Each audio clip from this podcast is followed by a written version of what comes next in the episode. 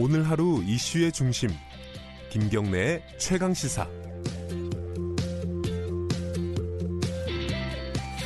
요즘 어찌된 일인지요, 마약 얘기가 뉴스에 굉장히 많이 나오고 있습니다. 가장 최근 뉴스로는 가수 박유천 씨가 이 마약 안 했다 이렇게 계속 주장을 해왔었는데 양성 반응이 나와버렸어요. 사실상 연예계에서 퇴출되는 수순을 밟고 있고요. 자, 최근에 마약 범죄가 왜 이렇게 많은지 이런 부분들을 좀 얘기를 나눠봐야 될 것 같습니다. 광주지검 차장검사 출신이시죠. 김희준 변호사님 연결되어 있습니다. 안녕하세요. 네, 안녕하세요. 박유천 씨 얘기 잠깐 먼저 좀 짚어볼게요. 네네. 제모했다, 이런 얘기들이 뉴스에 많이 나왔는데 결국은 마약 성분이 검출이 됐어요. 이게 제모를 해도 검출이 되는 모양이에요? 그 제모를 한 부분에서는 검출이 안 됐을 거고요. 예. 그러니까 마약을 투약한 이후에 제모를 하게 되면은 감정을 할 수 있는 대상 물건 자체가 없어지기 때문에 네네. 그 부분에서는 양성 반응이 나오지 않았을 거고요. 예. 이번에 박유천 씨 같은 경우에는 모발 같은 경우는 수차례 탈색 염색을 했고 예. 대부분에 있는 몸에 있는 그 체모를 다 제모를 했는데 예. 그러니까 다리털 부분에서 양성 반응이 나왔거든요. 그래서 미처 나름대로는 제모를 해서 철저히 대비한다고 네. 했는데 다리털 부분까지는 미처 제모를 못했던 것 같아요. 그래서 예. 그 부분에서 양성 반응이 나온 겁니다. 그럼 사람이라는 게요, 이 털이 예. 곳곳에 있지 않습니까? 하다못해 발가락에도 있습니다. 그러니까 이런 완전한 제모를 하지 않는 이상 마약을 했으면은 검출이 된다, 이렇게 보면 되는 건가요?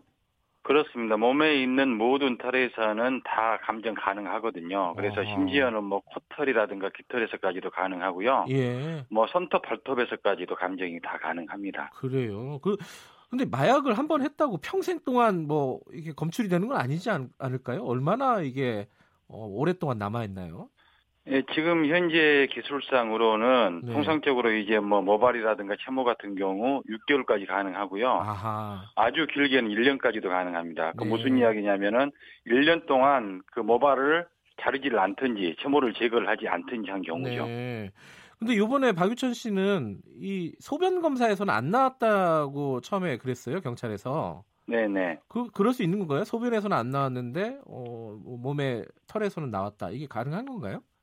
예, 그 경찰에서 처음에 양성 반응이 안 나왔다고 했던 부분은 그 소변 간이 검사를 했었거든요. 네. 그게 아큐사인 반응 검사인데 그 간이 시약 반응 검사로 가능한 기간은 5일에서 일주일 이내입니다. 그래서 그 의미는 뭐냐면은 최소한 일주일 이내는 마약을 투약하지 않았다는 그런 의미고요. 예. 그 모발이라든가 체모 같은 경우는 제가 말씀드린 바와 같이 6개월에서 1년까지 가능하기 때문에 네. 소변에서는 안 나와도 모발이나 체모에서는 나올 수 있는 겁니다.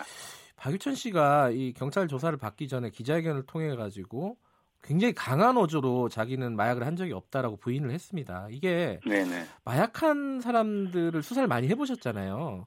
네. 대부분 처음엔 다 이런 식으로 부인하고 시작을 하는 모양이에요.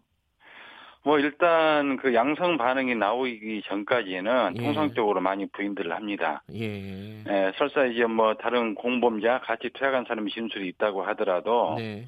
그게 이제 신빙성 문제가 생기거든요. 네. 그래서 그 사람이 진술에 대한 신빙성을 깨는 전략으로 가는 거죠. 그런데 이번 경우처럼 나중에 양성 반응이 나오게 되면은 네. 대부분은 또 자백을 하게 되죠. 그렇군요. 그래서 이번에 박유천 씨 같은 경우도 전략을 바꿔서 명백한 증거가 나왔기 때문에 자백을 하지 않을까 싶습니다. 결국에는. 근데 이 정도 사안이면요, 지금 구속영장이 신청이 돼 있는 상태인데 구속이 네. 될까요? 이게 관행적으로는 어땠습니까? 수사할 때?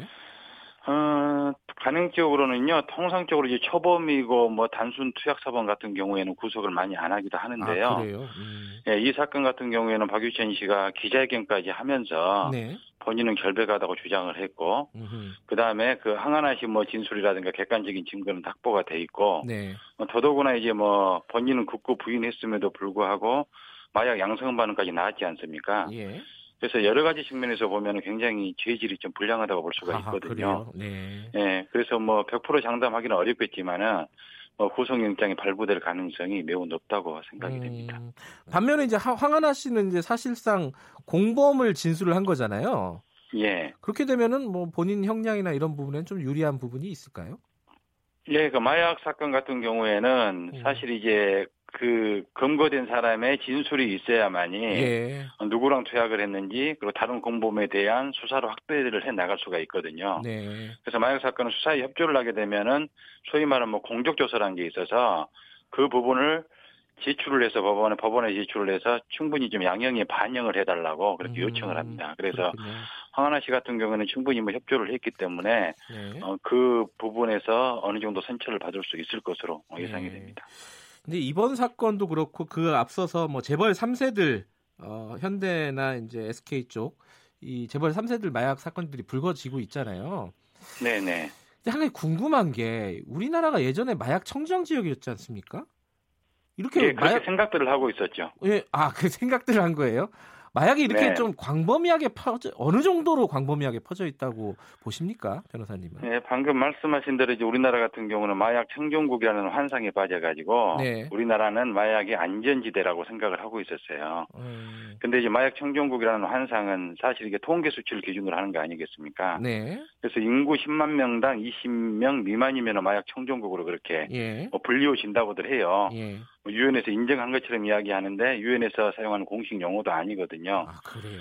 예, 근데 보다 적극적으로 검거를 하기 시작하면 굉장히 많은 숫자의 마약 사범들을 적발을 해낼 수가 있습니다. 비근한 예를 들면 최근에 경찰에서 버닝썬 사건을 계기로 해가지고 집중 단속을 하니까 한 달 만에 1,000명 이상을 검거를 했잖아요. 아하. 예, 그래서 마약 청정국이라는 생각은 굉장히 환상이고요. 네. 우리 사회에는 굉장히 이미 마약이 만연해 있습니다. 아하, 만연해 있다. 그러면은 네. 문제가 있는 거고 수사를 하거나 단속을 하거나 해서 이 만연된 마약을 어떤 식으로 좀 줄여야 되는 건데 그런 대책들은 제대로 시행이 되고 있습니까? 뭐 방금 말씀하신 바와 같이 그동안은 마약 청정국이라는 환상에 빠져 있어서 그 부분에 대한 대책이 좀 많이 소홀했다고 저는 봅니다. 그래요? 그래서 예, 이번 사건들을 계기로 해가지고 좀 전국민적 관심 속에서 범정부적으로 종합적인 거 마약 범죄 방지 대책을 수립을 해야 될 것 같아요.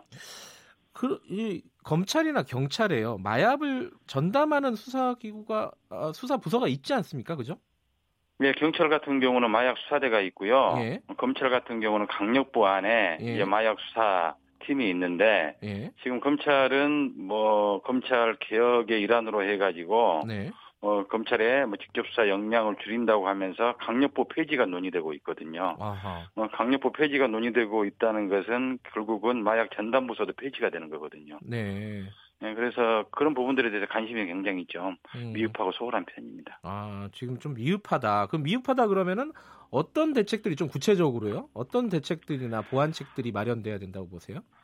네, 우선은 이제 유관기관이라고 하면은 검찰, 경찰, 뭐 관세청, 식약처 이런 기관들이거든요. 예. 우선은 유관기관 간에 좀 이게 협조 체제를 좀 강화를 해야 되고요. 예. 지금은 각자 뭐 따로 놀고 있는 형국이거든요. 그러다 보니까 수사의 효율성이 굉장히 떨어집니다. 그리고 이제 장기적으로는 우리나라 같은 경우도 미국의 DEA가 마약 수사청이거든요. 네. 그래서 우리나라도 미국의 DEA와 같은 마약 수사청을 만들어가지고 보다 종합적이고 체계적인 마약 범죄에 대한 대책을 마련을 해야 될 것으로 봅니다. 예컨대요, 그 최근에 네. 이것도 최근 사건인데 이제 그 방송인 뭐 로버트 할리 씨 같은 경우에는 네네. 마약을 인터넷 SNS로 이제 구입을 했다라고 이렇게 보도가 됐었어요. 네. 그럼 굉장히 일반인들이 지금 상황에서 손쉽게 마약을 구매하거나 접할 수 있는 거 아니냐? 이런 네네. 상황이라고 보세요. 어떻습니까? 그게 맞습니다. 그러니까 마약 거래의 트렌드가 완전히 바뀌었습니다. 아하. 예전에는 서로 마약을 매매하는 사람들이 서로 만나가지고 맞대면 방식으로 해서 마약을 직접 구입하는 방식이었는데 네. 네. 지금은 뭐 SNS라든가 인터넷을 통해서 네. 얼마든지 마약을 쉽게 구입할 수 있거든요. 네. 그래서 뭐 SNS나 인터넷 들어가서 조금만 검색을 해보면은 마약을 판매한다는 사이트를 너무나 쉽게 찾을 수가 있습니다. 그래요? 네, 그래서 일반인들도 쉽게 마음만 먹으면 마약을 구입할 수 있는 상황이어서 그만큼 마약이 많이 확산이 될 수밖에 없는 그런 구조가 되어 있는 거죠. 아니, 이제 그 부분들 예를 들어 아까 지금 말씀하신 뭐 인터넷으로 쉽게 접근할 수 있다 이런 부분들은 당국에서도 좀 용이하게 차단할 수 있는 거 아닌가요? 그게 이제 뭐 인터넷상에서 판매 사이트를 실시간으로 적발을 해가지고 차단을 하든지 폐쇄를 시켜야 되는데 네. 지금 이제 우리나라 같은 경우도 인터넷 그 마약 모니터링 시스템이 갖추어져 있기는 하지만은 현재는 수작업 방식으로 하고 있어요. 아하. 근데 마약이라는 게 직접 뭐 필로폰, 대마 뭐 그런 용어를 사용하는 게 아니라 여러 가지 은어들을 수시로 바꿔가면서 사용을 하거든요. 그래요. 그래서 이제 그것들을 자동으로 탐지를 해가지고 검색을 해서 폐쇄시킬 수 있는 자동 그 상시 모니터링 시스템을 갖춰야 됩니다. 아하. 아직은 그게 안 돼 있어요. 근데 그걸 갖추려면은 인력이라든가 예산에 충분한 지원이 필요하겠죠. 알겠습니다. 이게 최근에 불거진 사건들 때문에 이게 우리나라 마약이 어느 정도로 광범위하게 퍼져 있나 이 부분이 궁금했었는데 굉장히 심각한 수준이다 이렇게 말씀을 하시는 거네요. 네, 맞습니다. 예, 알겠습니다. 좀 실질적인 대책들이 좀 마련이 돼야 될 것 같습니다. 오늘 말씀 감사합니다. 예, 감사합니다. 전 광주지검 차장검사죠. 김희준 변호사와 이야기 나눠봤습니다. 자, 오늘 순서 준비한 소식은 뭐 여기까지 하고요. 문자 한두 개 소개해드릴까요? 4367님이 이분은 저를 되게 싫어하시는 분이네요. 주변에서 김경래를 정말 싫어한다고. 이 주변에서 저를 좋아할 때까지 열심히 한번 해보겠습니다. 그리고 차정환 님이 아주 유익하게 재미있게 듣고 있는데 듣다가 누가 나오면 꺼부르고 싶은 마음이 가득 찬다. 참고 들어주시면 감사하겠습니다. 누군지는 얘기를 안 드리겠습니다. 김기식 위원장은 아닙니다. 네. 자, 4월 25일 목요일 KBS 1라디오 김경래 최강시사 오늘은 여기까지 하고요. 저는 뉴스타파 기자 김경래였고요. 내일 아침 7시 25분 다시 돌아오겠습니다. 감사합니다.